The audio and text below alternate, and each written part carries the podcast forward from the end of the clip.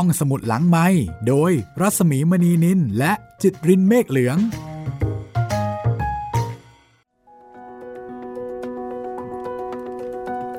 สวัสดีค่ะได้เวลาของห้องสมุดหลังใหม่เปิดทำการอีกครั้งหนึ่งแล้วนะคะสวัสดีคุณจิตรินสวัสดีครับพี่หมีวันนี้มาถึงตอนที่17นับถอยหลังไปกับฮันนิบาลค่ะครับใจหายนะพี่เดินทับกันมาตั้งนานแต่จากกันซะแล้วเดี๋ยวเราจะได้ไปรู้วาระสุดท้ายของฮันนิบาลด้วยนะคะครับใกล้แล้วล่ะค่ะงานเลี้ยงย่อมมีวันเลิกราแต่ตอนนี้ยังไม่เลิกรานะคะครับแล้วก็กำลังต่อสู้กับคู่ปรับก็คือสกิปิโอรุ่นที่3 ตระกูลนี้นี่เกิดมาเพื่อที่จะจัดการกับฮันนิบาลจริงๆเลยนะคะใช่ครับก็วันนี้ตอนที่17ค่ะพระนิพนธ์ของพระเจ้าวรวงศ์เธอพระองค์เจ้าจุลจักรพงศ์ฮันนิบาลจอมทัพแห่งกรุงคาร์เทจค่ะย้อนความนิดหนึ่งนะคะครับน้องชาย2คนของฮันนิบาลตายไปเรียบร้อยแล้วฮัสดรูบาลแล้วก็มาโก้นะคะช่วงหลังๆฮันนิบาลแพ้ค่ะแพ้บ่อยด้วยแพ้การวางแผนของสกิปิโอแล้วก็ตอนนี้ฮันนิบาลเริ่มเห็นว่าควรจะสงบศึกกันดีกว่าคือต่างฝ่ายต่างอยู่ในทวีปของตนฮันนิบาลจะยอมให้เกาะซิซิลีซาดิเนียแล้วก็สเปนเป็นของโรมนะคะโดยไม่มีปัญหาอย่างใดต่อไปแต่ทีนี้ต้องไปฟังสกิปิโอค่ะว่าสกิปิโอเนี่ยจะเอาด้วยไหมจะเห็นด้วยไหมกับข้อตกลงนี้เหมือนกับว่าเรามาเลิกรบกันเถอะเลิกรบแล้วก็มาทำสัญญากันอารมณ์เหมือนกับแบ่งสมบัติว่าใครจะได้อะไรได้พื้นที่ตรงไหนแต่ทั้งนี้ทั้งนั้นก็ต้องเห็นพ้องต้องกันทั้งคู่นะคะวันนี้เราจะมาติดตามความเห็นของสกิปิโอค่ะว่าเห็นอย่างไรในการที่ฮันนิบาลจะชวนให้สงบศึกก็รบกันมานานนานแล้วนะคะคุณผู้ฟังที่สนใจหนังสือฮันนิบาลจอมทัพแห่งกรุงคาร์เทจก็ลองค้นหาใน Google ดูนะคะครับผมตอนนี้ลองเซิร์ชเล่นๆดูนี่ก็มีหลายร้านเหมือนกันนะครับพี่ทางออนไลน์มีค่ะอย่างที่บอกนะคะว่าเป็นหนังสือเก่าเก็บค่ะคือเป็นหนังสือเก่ากิ๊กต้องใช้คำนี้ก็แล้วกันมันยังอยู่ในสภาพกิ๊กอยู่ทีเดียวนะคะแต่มันเก่ากระดาษอาจจะแบบเหลืองๆหน่อยแต่ใหม่มากแต่ว่าถ้าซื้อทางออนไลน์ก็เช็คดูดีๆนะครับติดต่อกับร้านค้าให้เขาถ่ายรูปมาให้ดูหน่อยก็ได้ระวังโดนหลอกได้คุณจิตรินเคยโดนหลอกไหมกับการซื้อหนังสือเนี่ยไม่เคยครับเพราะว่าส่วนใหญ่ซื้อจากสำนักพิมพ์ถ้าเป็นออนไลน์นะพี่แต่ว่าของชิ้นอื่นเนี่ยก็หลายอย่างอยู่หนังสือนี่ไม่เคยโดนเหมือนกันนะครับแต่ที่โดนก็คือของใช้ใช่ส่วนใหญ่ไม่ตรงปกเล็กไปมั่งสีผิดบ้างก็แปลกดีนะคะเราเอาเรื่องการซื้อหนังสือเนี่ยเอามาเรียกว่าไม่ตรงปกแต่ว่าเวลาซื้อหนังสือส่วนใหญ่ก็ตรงปกนะครับไม่เคยมีไม่ตรงปกซื้อเล่มไหนก็เล่มนั้นแหละก็ได้เล่มนั้นแต่ว่าของใช้อย่างอื่นเนี่ยแหมมันไม่ตรงกับที่เราเห็นหรือว่าที่คาดหวังเอาไว้เลยนะคะก็เอาเป็นว่าลองค้นหาทางออนไลน์ดูได้ค่ะแต่สำหรับห้องสมุดหลังไมค์ก็น่าจะอีกสักประมาณ2ตอนละค่ะครับผมเราก็จะจบซีรีส์ชุดนี้นะคะและหลังจากนั้นเราก็จะกลับมาที่ประเทศไทยกับไผ่แดงค่ะครับที่ทุกคนรอคอยผลงานของหม่อมราชวงศ์คึกฤทธิ์ปราโมทนะคะเอาละตอนนี้เราไปกันต่อเลยกับบทที่ชื่อว่าฮันนิบาลปราชัยที่ซามาค่ะ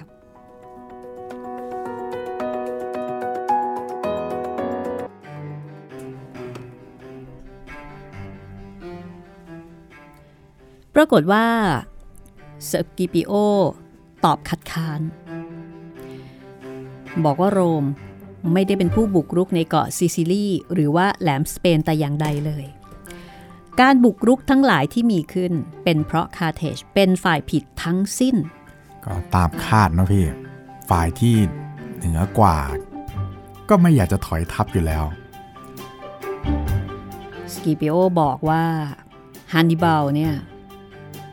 ผิดเองตั้งแต่แรกหากว่าฮันนิบาลยินยอมถอยกลับมาจากอิตาลีโดยลำพังตนเองและโดยดีการเจรจาสงบศึกก็อาจจะทำกันได้อันนี้ได้ทีขี่แพะไล่หรือเปล่าครับอ๋อแน่นอนอยู่แล้วนะคะ ได้เปรียบนะคะครับเมื่อกองทัพคาร์เทจในแอฟริกาได้พ่ายแพ้ในการรบการลงนามในสนธิสัญญาสงบศึกก็ได้มีต่อกันและทั้งได้แลกสัตยาบันกันแล้วฮันนิบาลจึงกลับมา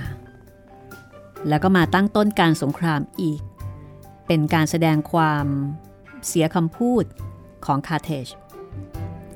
จะมาทำสนธิสัญญาสงบศึกกันโดยดีอย่างไรได้ถ้าไม่อยากรบก็ขอให้ฮันนิบาลยอมแพ้อย่างราบคาบถ้าไม่เช่นนั้นก็เชิญออกมารบและพยายามเอาชนะในสมรภูมิเถิดนี่คือคำกล่าวของสกิปิโอนะคะครับโดยรวมก็คือว่าก็แน่นอนค่ะเป็นฝ่ายได้เปรียบแล้วก็กล่าวโทษฮันนิบาลนะคะว่าถ้าไม่อยากสู้ก็ต้องยอมแพ้อย่างไม่มีเงื่อนไขอย่างราบคาบแต่ถ้าไม่ยอมแพ้ก็ต้องออกมารบแล้วก็ต้องเอาชนะให้ได้แล้วก็ยังย้อนความหลังอีกว่าคาร์เทจเคยเสียคำพูดแล้วตอนนี้จะมาทำเป็นอยากจะสมานฉันท์กันจะทำสนธิสัญญาสงบศึกกันไม่มีทางคือเธอเนี่ยเคยผิดคำพูดมาแล้วครั้งหนึ่งฉันไม่ยอมอีกแล้วถ้าเธอไม่อยากรบเธอก็ต้องยอมแพ้ฉันอย่างไรเงื่อนไขอย่างราบคาบนี่ก็คือเธอต้องไม่มีเงื่อนไขแต่นี่เธอจะมามีเงื่อนไขจะเอาโน่นจะเอานี่ฉันไม่ยอมฮันนิบาลได้ฟังสกิปิโอกล่าวตอบอย่างไม่ใยดีเช่นนั้นแม่ทัพทั้งคู่ต่างก็ชักม้ากลับไปยังแนวกองทัพของตนการเจรจาไม่เป็นผลค่ะอีกฝ่ายไม่เอาด้วยแต่เราเป็นสกิปิโอก็ไม่เอาด้วยเนาะพี่เอาแน่นอนได้เปรียบอยู่แล้วนะคะ1ได้เปรียบ2ที่สกิปิโอพูดมาก็ถูกของเขาวันรุ่งขึ้นค่ะกองทัพทั้งสองฝ่ายถูกจัดเข้าเป็นกระบวนรบต่างฝ่ายต่างปล่อยให้มีการจัดกระบวนรบโดยไม่มีการรบกวนแต่อย่างใดทั้งนี้เพราะว่าแม่ทัพทั้งสองมัวแต่เอาใจใส่ในการจัดแบ่งกำลังทหารของตนเพราะว่าต่างก็ทราบอย่างแน่นอนว่าการรบวันนั้นจะให้ผลสำคัญเป็นที่สุดแถวหน้าของฮันนิบาลมีการจัดวางช้างรบเป็นแนวค่ะใช้ช้างด้วยมีช้างเข้าร่วมถึง80เชือกโอ้โหคราวนี้มากันเป็นกองทัพเลยมากที่สุดเท่าที่ฮันนิบาลเคยมีมาเลยทีเดียวปกติมากันประมาณ20ใช่คราวนี้มาเกือบ100หลังจากช้างก็มีการจัดแนวทหารรับจ้างของมาโก้ซึ่งเพิ่งกลับมาถึงจากภาคเหนือของอิตาลีจากนั้นก็จะเป็นทหารกอลแล้วก็แอฟริกาปนกันแนวที่3มีทหารที่เป็นพลเมืองคาร์เทจแท้ๆปนกับทหารแอฟริกาซึ่งค่อนข้างหย่อนสมรรถภาพเหมือนกับว่าอาจจะไม่ค่อยแข็งแกร่งเท่าไหร่นักต่อจากนั้นก็มีที่ว่างมากกว่าตอนแรกๆต่อมาฮันนิบาลตั้งทหารเก่าของตนซึ่งมีจำนวนมากพอใช้ทั้งสองปีกจัดวางทหารม้าก็เป็นจุดแข็งของทางฮันนิบาลสำหรับเรื่องของทหารม้านักประวัติศาสตร์ก็วิเคราะห์ว่าครั้งนั้นเป็นครั้งแรกที่ฮันนิบาลมีทหารม้าเป็นจำนวนน้อยแล้วก็อ่อนกำลังกว่าข้าศึกค่ะ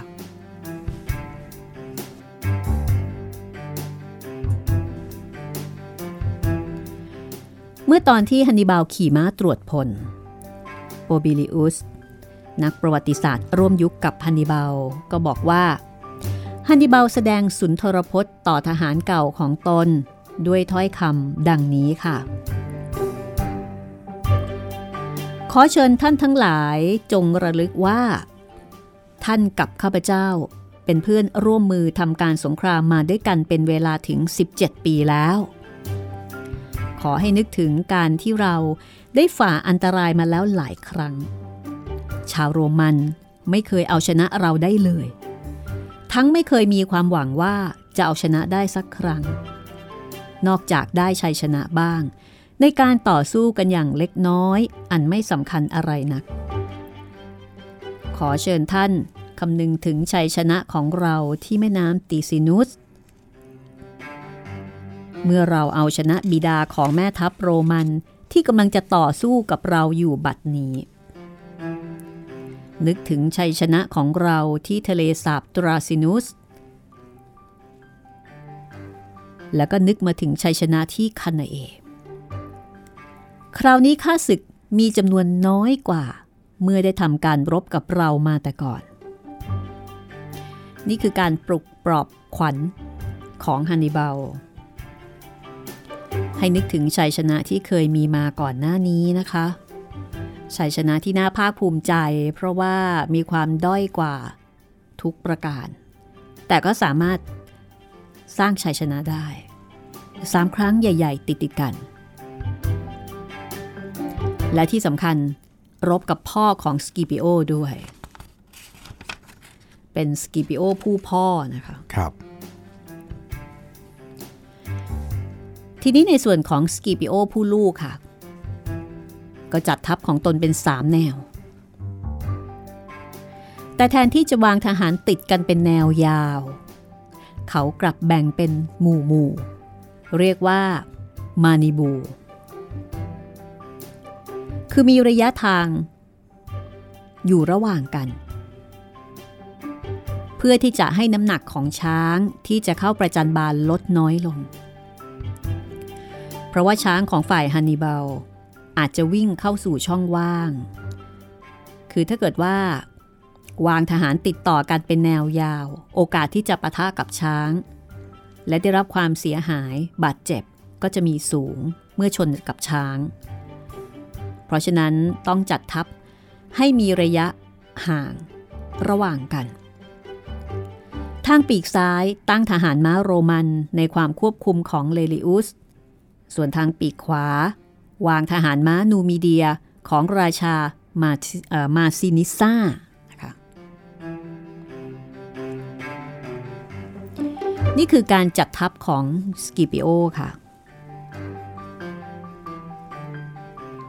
ก็จะเห็นว่าสกิปิโอเองก็เป็นนักยุทธศาสตร์นะคะก็อย่างที่บอกเขาเรียนรู้มาจากฮันนิบาลนี่ล่ะมีการจัดทัพแบบพร้อมรบแล้วก็พร้อมรับอันนี้ก็แสดงให้เห็นว่าเขาได้ประเมินแล้วก็จินตนาการว่าถ้าเจอกับช้างเนี่ยจะต้องมีการรับมือยังไงนะคะเหมือนกับแก้เกมพอเจอช้างนี่จะไปสู้ตรงๆนี่ลำบากสู้ไม่ได้นะคะครับช้างแรงมากใช่ไหมใช่เพราะฉะนั้นก็คือว่าต้องให้มีที่ว่างช้างวิ่งมาก็โอเคจะได้ไม่ชนกับอะไรเลยไม่เสียแรงใช่อันนี้ก็เป็นความฉลาดของสกิปิโอแล้วก็อย่าลืมค่ะสกิปิโอเนี่ยเขาสนิทกับทางราชามาซินิซ่าของนูมีเดียด้วยเป็นนูมีเดียที่เชี่ยวชาญในเรื่องของทหารม้ากลุ่มหนึ่งนะคะเพราะฉะนั้นเท่ากับว่าทหารม้าของทางสกิปิโอก็มีความเข้มแข็งในส่วนของฮันนิบาลค่ะมีการตั้งต้นการรบโดยส่งช้าง80เชือกเข้าประจันบานกับทหารราบโรมันอย่างรุนแรงค่ะตอนนี้เหมือนกับว่าช้างเนี่ยเป็นจุดแข็งของฮันนิบาลเลยนะครับเพราะว่าทางสกิปิโอไม่มีแน่ๆใช่พระองค์จุนบอกว่าการส่งช้าง เข้าประจันบานกับฝ่ายตรงข้ามอย่างรุนแรงเนี่ยถ้าเป็นฝ่ายคือถ้าเป็นการรบในสมัยปัจจุบันนะคะก็อาจจะเรียกได้ว่าส่งกองรบที่มีเกราะอะค่ะพวกรถเกราะเข้าประจันบานนะคะนักประวัติศาสตร์กรีกคนหนึ่งชื่อว่าอัปเปียนูสบอกว่าช้างรบซึ่งฮันนิบาลมีใช้ในครั้งนั้นโดยมากเป็นช้างที่ยังไม่ได้รับการฝึกฝนมาอย่างเต็มที่ดังแต่ก่อนค่ะ เมื่อฝูงช้างได้เข้าโจมตีกองทัพโรมันเช่นนั้นทหารราบเบาของฝ่ายโรมันที่มีอยู่บ้างในด้านหน้าก็รีบถอยหนีช้างเข้าสู่แนวหน้าพอช้างถึงแนวหน้าสกิปิโอก็สั่งให้มีการเป่าแตรใหญ่น้อยขึ้นอย่างอึงมี่ตลอดทั้งแนว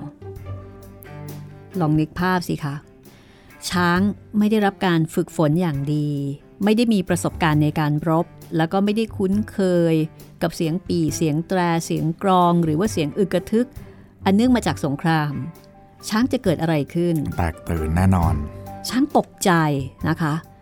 ก็เกิดความระส่ำระสายช้างบางเชือกหันเข้าหาทหารม้าของมาซินิซ่าซึ่งเข้าใจวิธีที่จะสู้กับช้างอย่างดีจึงไม่ได้ตระหนกตกใจแต่อย่างใดกลายเป็นว่าช้างเป็นฝ่ายตกใจแต่ว่าคนของทางโรมัน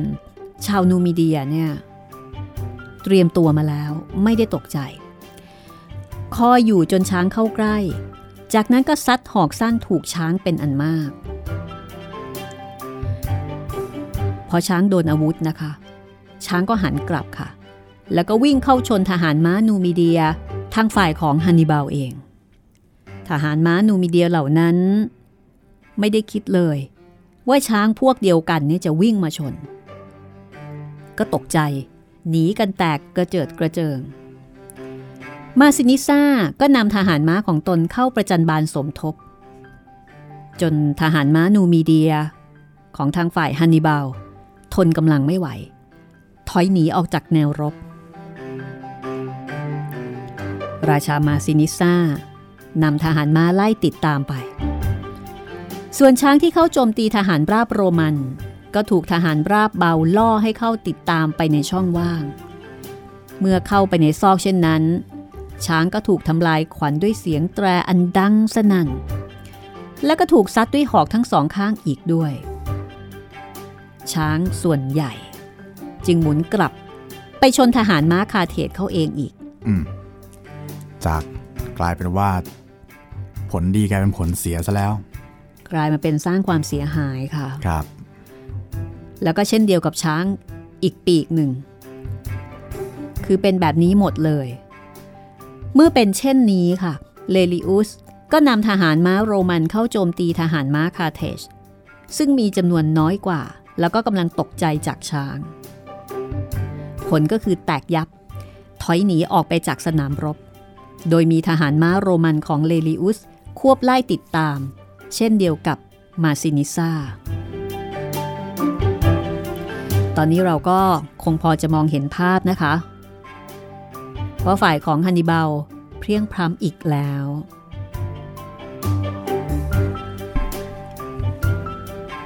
ส่วนทางฝ่ายของสกิปิโอเมื่อได้ผลดีดังนั้นก็สั่งทหารราบเริ่มรุกเข้าประจันบานในชั้นต้นต่างฝ่ายต่างต่อสู้กันอย่างทรหดแล้วพอต้านทานกำลังกันได้แต่ต่อมาเมื่อแถวหน้าและแถวที่สองของฮันนิบาลซึ่งเป็นทหารรับจ้างชาวกอลแล้วก็ชาวแอฟริกันทนกำลังอันรุนแรงของทหารราบโรมันไม่ไหวอย่างที่เราทราบกันนะคะว่าทหารราบของโรมันเนี่ยเขาค่อนข้างเก่งมีระเบียบวินัยแล้วก็มีการฝึกฝนมาดีมากทหารราบของฮันนิบาลสู้ไม่ได้ก็เริ่มถอยบ้างแต่ก็เพียงเล็กน้อยทหารราบชั้นรองในแนวที่3ก็ขวัญเสียถอยหนีออกแบบเตลิดเปิดเปิงแม้ว่าทหารเก่าจะพยายามกีดกันห้ามปรามเอาไว้ก็ไม่เป็นผลครั้นทหารจ้างเห็นว่ากองหนุนของตนได้ถอยหนีไปอย่างนั้น ก็เกิดตกใจแล้วก็ถอยเอาบ้างตอนนี้ก็เลยเละเทะเลยนึกถึงคำแตกย่ายพ่ายจะแจ๋อย่างนั้นเลยครับทหารราบโรมันก็เลยรุกมาได้จนถึงแนวทหารเก่าค่ะคือทหารเก่าเนี่ยอยู่ในสุดอันนี้คือรุกเข้าไปถึงนั่นเลยทีเดียวเหมือนเป็นทัพหลวงที่เป็นชาวคาร์เทจเองเนี่ยนะคะทหารเก่าเหล่านี้ฮันนิบาลยังสงวนเอาไว้แล้วก็ไม่ได้ส่งเข้ารบที่ซามานะคะเพราะว่าต้องการจะให้เป็นกองหนุนชุดสุดท้ายซึ่งยังไม่ได้รับบาดเจ็บหรือว่าเหน็ดเหนื่อยแต่อย่างใดก็หวังจะเอาชัยชนะเหนือทหารราบโรมัน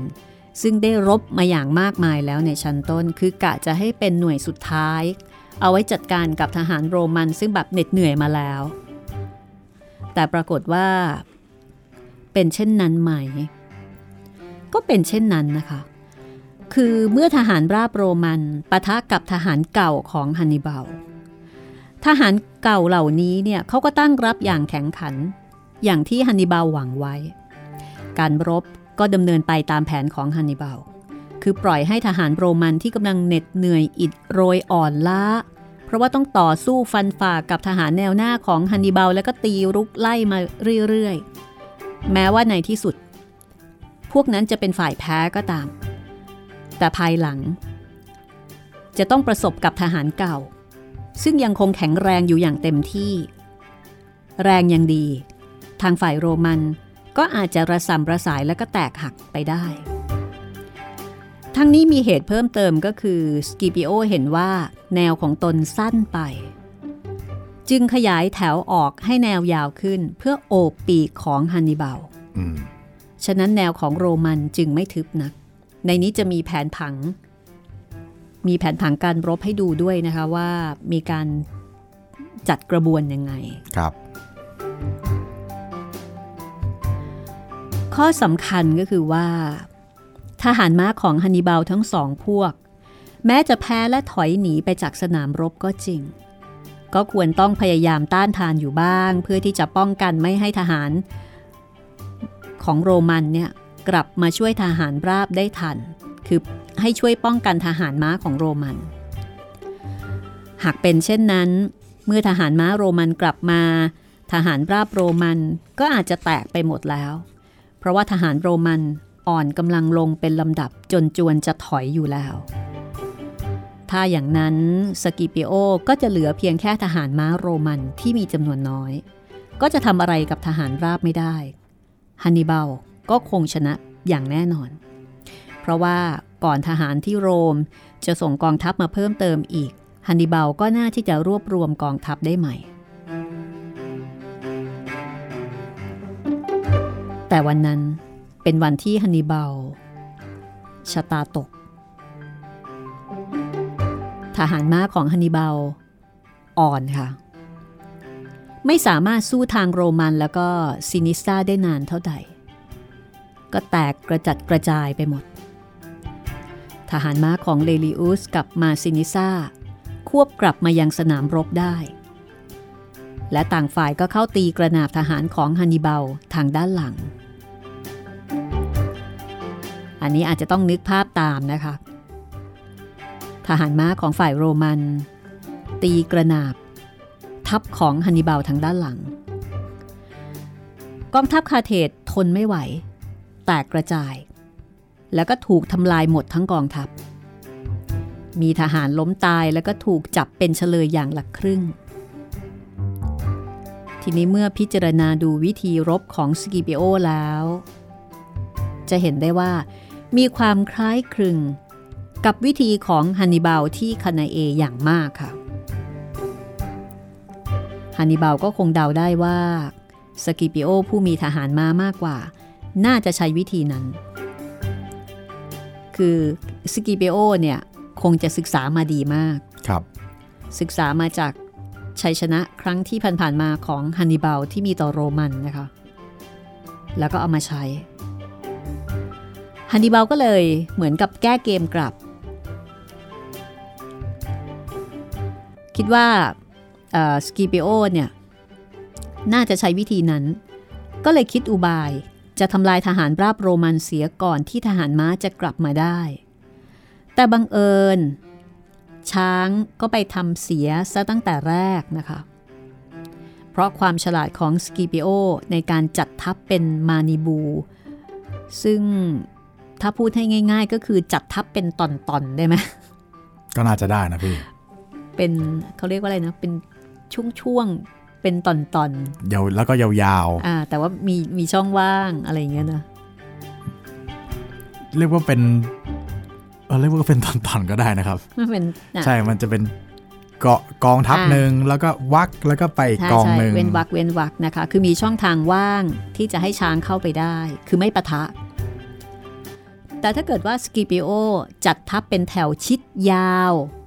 อย่างที่ชาวโรมันเคยทำแต่ก่อนนึกภาพของกองทัพเนาะเวลาที่เราดูในหนังเนี่ย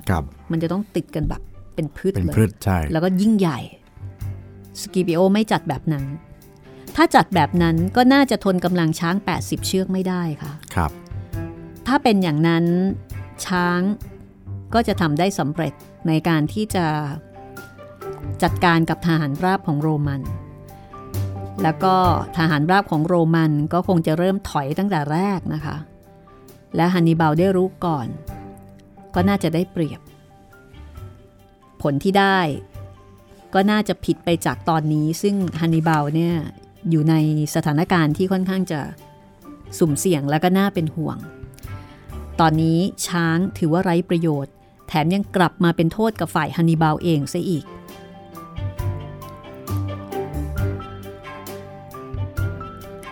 สมเด็จเจ้าฟ้าจักรพงศ์ภูวนาถนะคะทรงเขียนเอาไว้ว่าการรบที่ซามาในครั้งนั้นเป็นการรบอย่างวิเศษในสมัยคลาสสิกด้วยการบังคับบัญชาของกองทัพเป็นไปอย่างคล่องแคล่วด้วยความคิดที่ลึกซึ้งของทั้งสองฝ่ายเป็นการรบแบบคลาสสิกเลยทีเดียวนะคะคือต่างฝ่ายต่างใช้สมองอย่างเต็มที่แต่ก็มีการแก้เกมกันอย่างน่าดูทีเดียวในส่วนของฮันนิบาลแม้ว่าจะถูกทหารม้าล้อมรอบแต่ก็ไม่ถูกจับฮันนิบาลหนีเล็ดลอดไปได้ค่ะไปจนถึงเมืองฮาดรูเมนตุมแล้วก็ไปคอยอยู่ที่นั่นเพื่อฟังข่าวว่าสภาผู้มีปัญญาที่กรุงคาร์เทจจะออกความเห็นอย่างไรในไม่ช้าสภาผู้มีปัญญาของคาร์เทจเรียกร้องให้ฮันนิบาลกลับกรุงคาร์เทจค่ะซึ่งฮันนิบาลก็ทำตามทันทีเมื่อมาถึงฮันนิบาลยังรักษาท่าทางอย่างองอาจราวกับว่าเป็นแม่ทัพที่เพิ่งได้รับชัยชนะมาเราจะพักเอาไว้ตรงนี้ก่อนนะคะและเดี๋ยวช่วงหน้าค่ะลองมาติดตามว่าแม่ทัพที่เพิ่งจะเพลี้ยงพล้ำเสียทีมานะคะเมื่อเข้าที่ประชุมในสภาผู้มีปัญญาในบ้านของตัวเองที่กรุงคาร์เทจฮันนิบาลจะมีท่าทีอย่างไร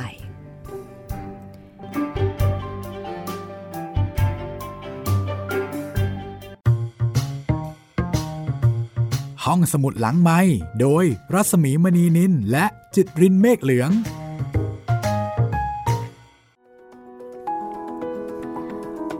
จะเห็นได้ว่าคนที่ชนะก็ไม่ได้หมายความว่าจะชนะตลอดไปครับคนที่มียุทธศาสตร์ใช้สมองอีกฝ่ายถ้าเรียนรู้ก็ใช้สมองได้เหมือนกันใช่และบางทีก็เป็นการเรียนรู้จากวิธีการที่อีกฝ่ายเคยใช้มาด้วยซ้ำครับก็ต้องบอกว่ารบกันยันพ่อถึงลูกเลยทีเดียวนะคะใช่ครับอันนี้ผมไปเปิดดู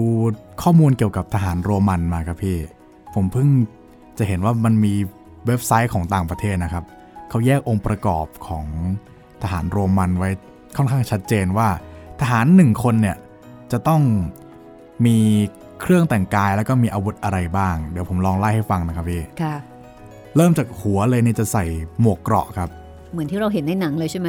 คล้ายๆเลยครับแต่ว่าจะไม่มีผู้แบบในหนังถ้ามีผู้ก็คือจะเป็นนายพลนายกองอะไรแบบนี้มีหมวกเกราะใช่ไหมพี่มี shoulder pad shoulder pad คือที่รองบ่าใช่ใช่เขาเรียกอะไรนะเกราะไหล่แล้วก็มีเกราะที่ลำตัว แล้วก็มีเสื้อข้างในใช่ไหมครับ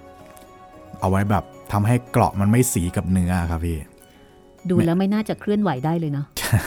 มันดูเก้งก้างไปหมดมากเลยอ่ะถ้านึกไม่ออกก็ลองนึกถึงแบบนักอเมริกันฟุตบอลพี่ใส่เกราะอะไรอย่างนั้นอ่ะประมาณนั้นแล้วก็เลื่อนลงมาข้างล่างจะมีเข็มขัดเข็มขัดก็จะมีเขาเรียกว่าเขาเขียนว่าเป็น protector ครับมันเหมือนเป็นเอาไว้บังขาหรือบังแบบคล้ายๆกระจับอะพี่เอาไว้บังอวัยวะเพศอะไรอย่างนั้นอะครับคือเขาปกป้องทุกอวัยวะเลยนะใช่ไหล่เนี่ยก็น่าจะป้องกันการถูกฟันแบบฟันเฉียงเฉียงใช่ไหมเดี๋ยวมันจะฉลับสะพายแล่งสะพายแล่งก็มีเกราะไหล่ใช่เนาะครับมีปิดพุงการถูกแทงแล้วก็มีปิดอวัยวะเพศคือมันไม่เชิงอวัยวะเพศอย่างเดียวพี่มันเหมือนแบบต้นขาทั้งต้นขาเลยครับแล้วก็มีโล่นี่อันเบลเริ่มเลยอันนี้คือทหารราบหนักใช่ครับอย่างในเนี้ยที่จะมี2กลุ่มใหญ่ๆมีทหารราบเบาทหารราบเบาก็น่าจะทรงเครื่องน้อยกว่านี้ไม่งั้นเดี๋ยววิ่งตะลุยไม่ไหวทหารราบเบานะครับมีคล้ายๆกันทุกอย่างแต่ว่าอาวุธจะน้อยกว่าครับคือทหารราบหนักเนี่ยจะมีอาวุธคนเดียวนะพี่3ชิ้นมีมีดสั้นมีหอกแล้วก็มีดาบมีอาวุธทุกระยะเลยใช่ครับระยะสั้นระยะกลางระยะไกลใช่ส่วนทหารราบปกติครับก็คือมีดาบอย่างเดียวกับโล่แค่นั้นเองอันนี้คือทหารราบเบาครับแล้วก็มีใส่เกราะใส่อะไรคล้ายๆกันครับก็อาจจะมีลดอุปกรณ์บางชิ้นลงไปแต่ว่าก็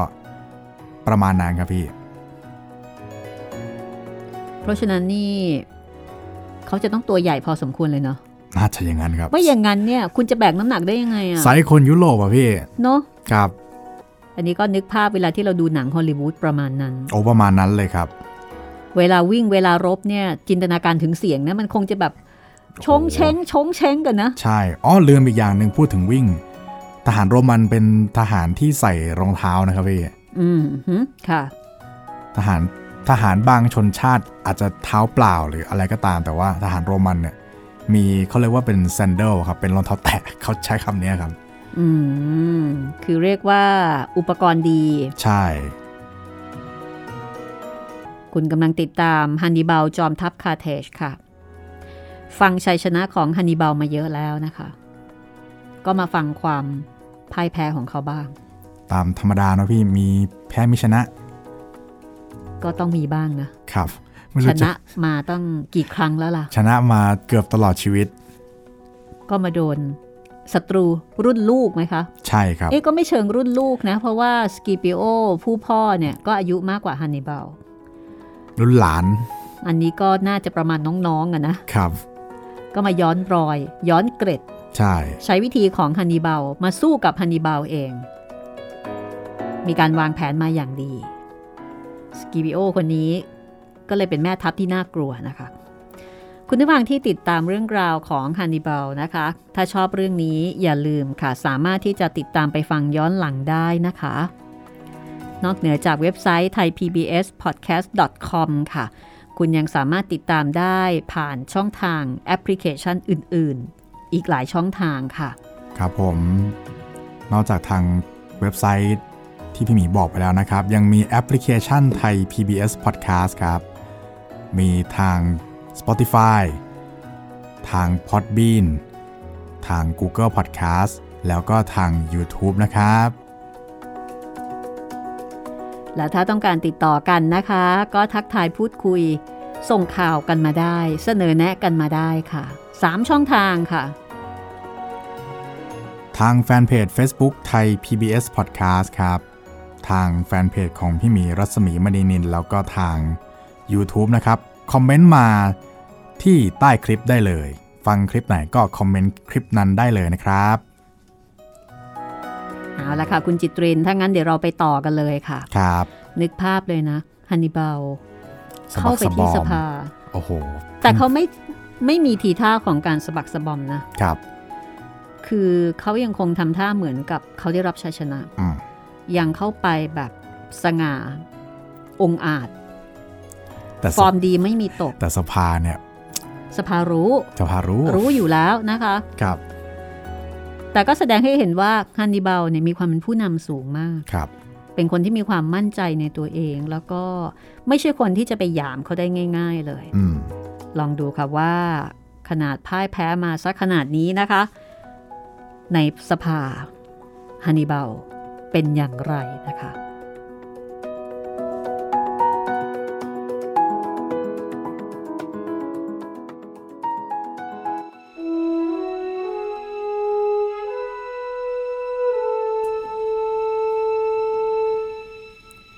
เมื่อเข้าที่ประชุมฮันนิบาลก็ออกความเห็นให้คาร์เทจยอมแพ้ทันทีแล้วก็รับทำตามที่สกิปิโอต้องการเพื่อจะเซ็นสัญญาสงบศึกทางนี้เพราะสกิปิโอบอกข่าวมาว่าจะเข้าล้อมกรุงโดยเร็วซึ่งฮันนิบาลทราบดีว่าทางคาร์เทจไม่มีกำลังจะต้านทานได้สกิปิโอบอกว่าจะยอมหยุดรบชั่วคราว3 เดือนถ้าคาร์เทจสัญญาว่าจะไม่พยายามจ้างหรือเกณฑ์ทหารในสเปนมาเพิ่มเติมอีกทั้งนี้ทั้งนั้นคาร์เทจจะต้องเสียค่าใช้จ่ายของกองทัพโรมันในแอฟริการะหว่างฤดูหนาวและจะคืนสินค้าซึ่งได้ยึดเอามาจากเรือโรมันที่ถูกพายุพัดเข้าไปในอ่าวตูนิสอันเป็นเหตุให้เกิดการรบกันขึ้นอีกคราวนั้น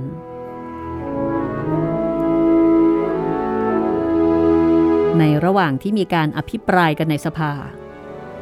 สมาชิกคนหนึ่งก็แสดงความโกรธเคืองลุกขึ้นออกความเห็นว่าคาร์เทจไม่ควรจะยอมทำตามความประสงค์ของสกิปิโอและก็ควรจะรบกันต่อไปฮันนิบาลได้ฟังก็โกรธผุดลุกขึ้นแล้วก็ดึงสมาชิกผู้นั้นลงมาจากแท่นของผู้พูดดึงเลยล่ะครับดึงลงมาเลยโอ้โหอันนี้นึกภาพการประชุมสภานะคะแล้วมีคนเหมือนจะชกกันมีการถึงเนื้อถึงตัวครับพูดง่ายๆฮันนิบาลไปดึงลงมาค่ะแล้วฮันนิบาลก็กล่าวกับสภาว่าเมื่อข้าพเจ้าจากกรุงคาร์เทจไปครั้งแรกนั้นข้าพเจ้าเพิ่งมีอายุ9 ขวบบัดนี้ข้าพเจ้ามีอายุ45และมีความรู้บ้างพอใช้ได้ในการสงครามแต่ในวิถีทางการเมืองหรือมารยาทในสภาท่านจะต้องอบรมสั่งสอนข้าพเจ้าต่อไปแต่ข้าพเจ้าขอเตือนท่านในบัดนี้ว่าถ้าเราชนะเราคงจะไม่ทำดีต่อชาวโรมันเท่าชาวโรมันทำกับเราคราวนี้ฉะนั้นเมื่อเราแพ้เราก็ควรจะขอบพระทัยพระผู้เป็นเจ้าในการที่ถึงจะแพ้เราได้รับคำเด็ดขาดจากทางฝ่ายโรมันเพียงอย่างละมุนละม่อมถึงเพียงนี้คือประมาณว่านี่โชคดีแค่ไหนแล้วใช่ถ้าเป็นเราชนะนี่เราคงจะไม่ประนีประนอมเท่านี้นี่ถือว่าทางโรมันเนี่ยเข้าใจดีกับเรามากแล้วนะครับเพราะฉะนั้นอย่าเรื่องมากอย่าเยอะยอมรับความจริงซะสภาก็เลยยินยอมทำตามทั้งนี้ทั้งนั้นนะคะฮันนิบาลก็มีการเรียกว่าอวดอ้างสรรพคุณเล็กน้อยว่าตอนรบครั้งแรกเนี่ยนะคะ9 ขวบตอนนี้45เพราะฉะนั้นถ้าพูดถึงในเรื่องการรบฮันนิบาลมีประสบการณ์เยอะค่ะสมาชิกสภาท่านนั้นคงไม่สามารถที่จะไปอบรมสั่งสอนเกี่ยวกับเรื่องของการรบต่อฮันนิบาลได้สภายินยอมทำตามเห็นด้วยกับฮันนิบาลในที่สุดตามสนธิสัญญาสงบศึกของการสงครามพิวนิกครั้งที่2จึงมีการตกลงกันดังนี้ค่ะตกลงว่าคาร์เทจจะได้ปกครองดินแดนเดิมของตนในแอฟริกานอกจากทางภาคตะวันตกที่จะต้องคืนให้แก่มาซินิซ่าชาวลิเบียนทางตะวันออกจะต้องเป็นพันธมิตรของโรมคาร์เทจ จะต้องมอบช้างรบให้กับชาวโรมันทั้งหมดโอ้โหและจะมีการฝึกหัดช้างรบอีกต่อไปไม่ได้ก็คือตัดกำลังทางทหารหมดเลยเอารถถังมาเดี๋ยวนี้ รถถังมีชีวิตเนี่ยแล้วคราวนี้โอ้โหโรมันยิ่งใหญ่กว่าเดิมเยอะเลยครับมีช้างด้วยนะคะครับแสดงให้เห็นว่าทางฝ่ายโรมันเขาก็เล็งประโยชน์ของช้างเอาไว้อยู่เหมือนกันอยากได้มานานแล้วคาร์เทจจะคงมีเรือรบได้เพียงแค่10ลำค่ะก็มีเหมือนให้รู้ว่ามีอย่างนี้อนุญาตได้แค่นั้นนะคะแล้วก็จะต้องเสียค่าปรับให้แก่โรมเป็นจำนวนมากมายซึ่งโรมจะยอมให้เวลา50ปีเพื่อจะเสียให้ครบคืออารมณ์แบบผ่อนส่งอะไม่รู้ 0% หรือเปล่านะคะคาเทศจะต้องไม่ทำสงครามกับชาติใดเลยภายนอกทวีปแอฟริกา และถึงแม้จะทำสงครามในทวีปแอฟริกาเองก็จะต้องได้รับอนุญาตจากกรุงโรมซะก่อนควบคุมกิจการทุกอย่างแพ้แล้วนี่ทำไงได้นะคะครับเป็นของแปลกที่สภาเซเนตของโรมันกลับอิดเอื้อนแต่แรกไม่อยากจะรับสนธิสัญญานั้นยอมรับเอาแต่เมื่อถูกสกิปิโอขู่เข็นแปลว่าสภาทั้งสองฝ่ายรับสนธิสัญญาเพราะแม่ทัพทั้งสองบอกให้รับ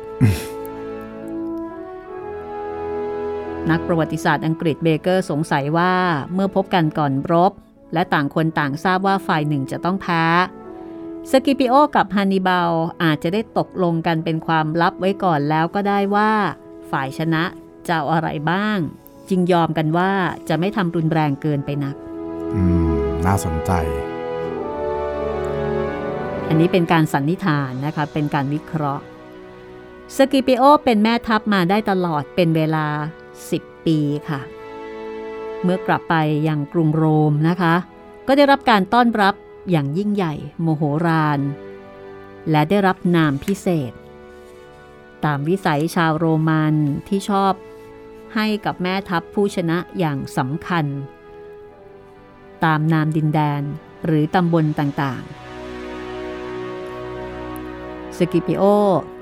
ได้รับชื่อเพิ่มว่าแอฟริกานุสค่ะ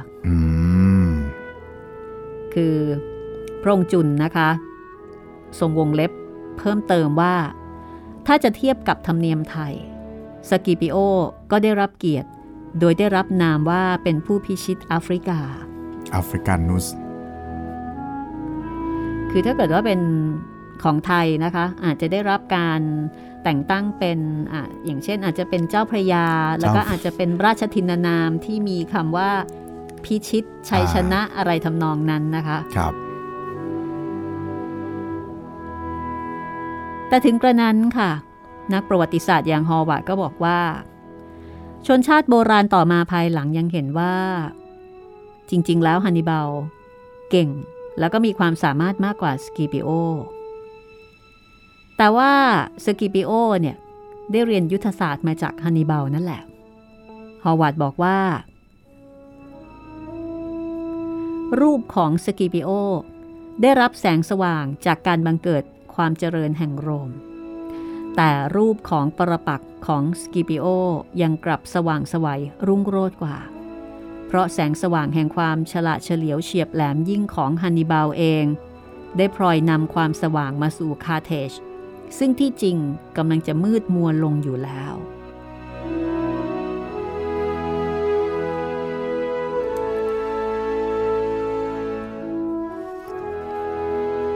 อยากฟังชื่อเต็มของสกิปิโอไหมคะยังมีนอกจากแอฟริกานุสอีกเหรอครับพี่คือก่อนหน้านี้เขามีชื่อว่าปุบลิอุสคอลินิอุสสกิปิโออันนี้คือชื่อเดิมนะคะครับหลังจากที่ชนะค่ะก็เป็นปุบลิอุสคอลินิอุสสกิปิโอแอฟริกานุสก็เติมแอฟริกานุสลงมาให้เห็นว่าข้านี่แหละผู้พิชิตแอฟริกา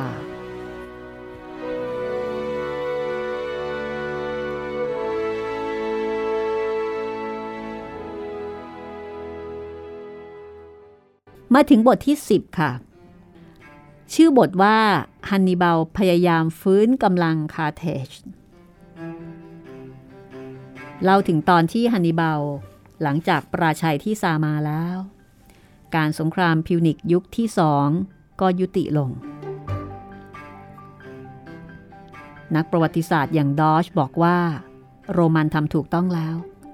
ในการที่เรียกสงครามอันยาวนานนั้นว่าสงครามฮันนิบาลดอชบอกว่า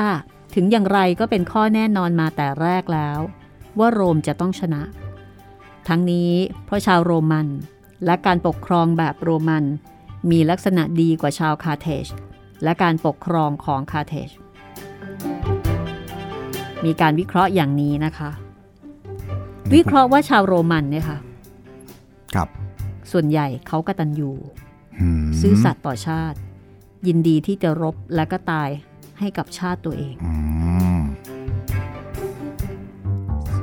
ส่วนทางด้านคาร์เทจเห็นว่า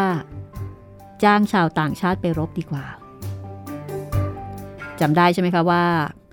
คาร์เทจเองเนี่ยมีทหารที่เป็นเชื้อชาติของคาร์เทจเองเนี่ยน้อย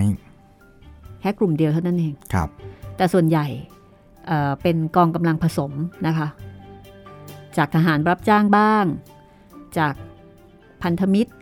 ที่เกลียดโรมบ้างเป็นชาวนูมิเดียบ้างคือเรียกว่าเป็นกองกำลังผสมจริง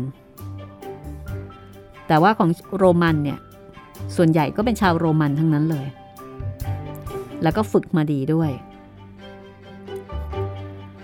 ดังนั้นแม้ว่าจะมีแม่ทัพที่ดีอย่างฮันนิบาลก็ไม่สนับสนุนอย่างเต็มที่คือนึกถึงคนที่รบอย่างมีวัตถุประสงค์คือรบเพื่อชาติบ้านเมืองของตัวเองกับรบเพราะว่ารบตามสัญญาจ้างอะค่ะมันไม่น่าจะเหมือนกันนะคนละเรื่องกันเลยนะพี่ถ้าเรารบตามสัญญาจ้างเราก็ต้องรบแบบรบไปดูไปถูกไหมเซฟตัวเองว่าเอ๊ะตกลงรบไปเอ๊ะเขาจะถอยหรือยังอ่ะถ้าเขาถอยเราก็จะได้รีบถอยใช่ไหมใช่เราจะไม่รบแบบแลกชีวิตอ่ะเราจะไม่แลกเพราะว่าเรารับจ้างไงมันไม่ใช่บ้านเมืองเราซะหน่อยหัวใจเนี่ยมันต่างกันเยอะเลยครับเพราะฉะนั้นถึงแม้จะมีแม่ทัพที่ดีอย่างฮันนิบาลก็ลำบากค่ะจนในที่สุดฮันนิบาลก็แพ้พระองค์จุนบอกว่าข้าพเจ้าจึงเห็นว่าถ้าฮันนิบาลมีกำเนิดเป็นชาวโรมันแล้วคงจะได้ผลดีและได้เป็นแม่ทัพที่มีชื่อเสียงยิ่งกว่าที่เป็นอยู่แล้วเป็นแน่ก็น่าจะยึดครองโลกได้แล้วครับถ้าเก่งขนาดนี้เนาะใช่มีกองกำลังที่ดีเสริมเข้าไปด้วยเนี่ยโอ้โหไปไกลเลยฉะนั้นจึงสอให้เห็นว่าฮันนิบาลนั้นเกิดผิดชาติและก็ดีเกินไปที่จะเป็นชาวคาร์เทจมีนักการเมืองชาวฝรั่งเศสชื่อทีเอนะคะเคยชมเชยฮันนิบาลเอาไว้ว่าฮันนิบาลเป็นผู้ที่ไม่มีความเอาใจใส่ในตัวเองไม่มีความประสงค์จะได้ดีเพื่อตัวเองเลยมีความเอาใจใส่และตื่นเต้นในสิ่งเดียวคือความรักชาติอย่างแรงกล้าคือเขาไม่ได้คิดที่จะทำอะไรเพื่อตัวเองเลยครับเรื่องของฮันนิบาลทำให้เราได้เห็นว่ามหาบุรุษหรือแม่ทัพแม้จะเก่งกาจเพียงใดก็ดีแต่ถ้าไม่ได้รับการสนับสนุนจากประชาชนที่ดีจริงแล้วมหาบุรุษผู้นั้นในที่สุดก็ทำอะไรไม่ได้ฉะนั้นความดีและความสามารถของประชาชนทั่วไปจึงสำคัญอย่างยิ่งการอบรมและการศึกษาของกุลบุตรกุลธิดาของชาติทั้งชาติเพื่อจะให้ประชาชนดีพอที่จะสนับสนุนมหาบุรุษหรือหมู่คนที่จะเป็นผู้นำจึงเป็นของสำคัญอย่างยิ่งเหลือที่จะพรรณนาได้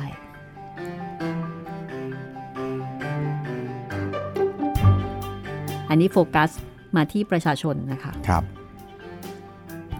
นักประวัติศาสตร์อย่างดอชก็บอกว่าการที่ฮันนิบาลสามารถอยู่ในอิตาลีแล้วก็สู้กับชาวโรมันซึ่งมีกำลังมากกว่าเป็นอย่างมากได้ถึง15ปีนั้น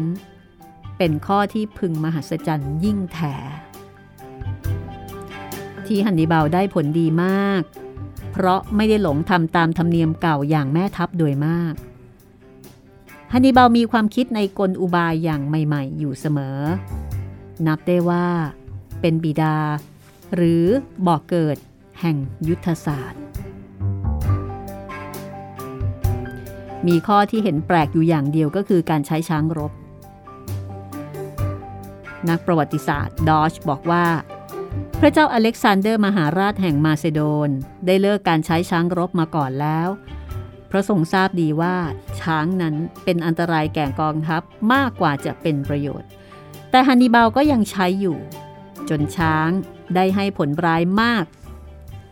อย่างที่สมรภูมิซามาเป็นต้นอันหนึ่งชัยชนะของฮันนิบาลมิได้ให้ผลดีแก่ฮันนิบาลเท่าที่ควรจะได้รับเพราะว่าฮันนิบาลไม่สามารถที่จะติดตามกองทัพข้าศึกที่แพ้แล้วและตามไปตีจนย่อยยับเสียได้ซึ่งเป็นเรื่องที่จำเป็นถ้าชัยชนะนั้นจะเป็นประโยชน์จริงๆทั้งนี้เพราะฮันนิบาลไม่เคยมีกำลังมากพอเลยคือรบแบบคนน้อยโดยตลอดซึ่งก็ไม่ใช่ความผิดของฮันนิบาลและถึงโรมจะได้ชัยชนะในที่สุดก็ดีโรมก็ได้รับความเสียหายเป็นอย่างยิ่งมีตัวเลขที่น่าสนใจค่ะว่าในระหว่างที่รบกันอยู่15ปีประชาชนที่อยู่ในพื้นที่แหลมอิตาลีเสียชีวิตถึง 300,000 คนนะคะซึ่งในสมัยนั้นถือว่ามากมายเหลือเกินประมาณ1/4ของจำนวนพลเมืองทั้งหมดและมีเมืองต่างๆที่ถูกทำลายถึง300เมือง300เมืองกับประชาชน 300,000 คนค่ะเ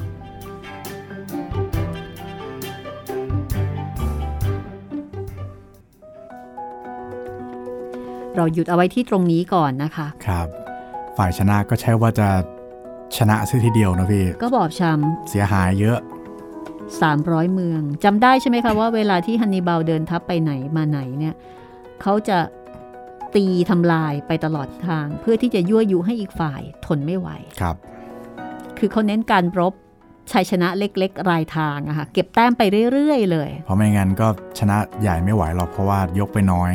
คนน้อยแล้วก็ไม่เคยมีคนมาเสริมด้วยนะคะครับคือทหารมีน้อยไพร่พลมีน้อยต้องใช้สอยอย่างคุ้มค่ามากๆครับเพราะฉะนั้นวิธีการรบกลยุทธ์ในการรบจึงเป็นเรื่องที่สำคัญจริงๆสำหรับฮันนิบาลในการที่จะแก้ปัญหาเฉพาะหน้าครับก็ชาวโรมันนะคะตายไปตั้ง 300,000 คนนะสมัยนู้น 300,000 เยอะมากเลยนะพี่สมัยนี้ก็ยังเยอะนะครับถ้าบอกว่าโอ้โหเนี่ยของเราตายไป 300,000 นี่เราก็คนหัวลุกแล้วนะใช่นี่คือตอนที่17กับชีวประวัติของฮันนิบาลมาคานะคะฮันนิบาลบาคาจอมทัพแห่งกรุงคาร์เทจค่ะจากพระนิพนธ์ของพระเจ้าวรวงศ์เธอพระองค์เจ้าจุลจักรพงศ์นะคะเป็นตำราประวัติศาสตร์สงครามที่ยังคงมีสอนกันอยู่ในโรงเรียนในร้อยหลายที่ค่ะแล้วก็สำหรับห้องสมุดหลังใหม่นะคะเรานำเสนอมาถึงตอนที่17น่าจะอีกสัก2ตอนมั้งคะครับน่าจะประมาณนั้นอย่าลืมนะครับถ้าอยากจะติดต่อพูดคุยกับพวกเรา3ช่องทางเลยครับทางแฟนเพจ Facebook ไทย PBS Podcast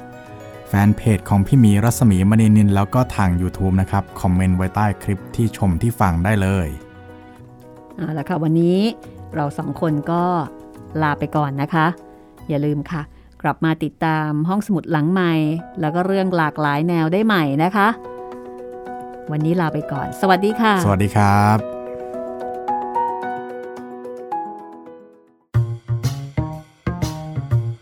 ห้องสมุดหลังไมค์โดยรัศมีมณีนินและจิตรินเมฆเหลือง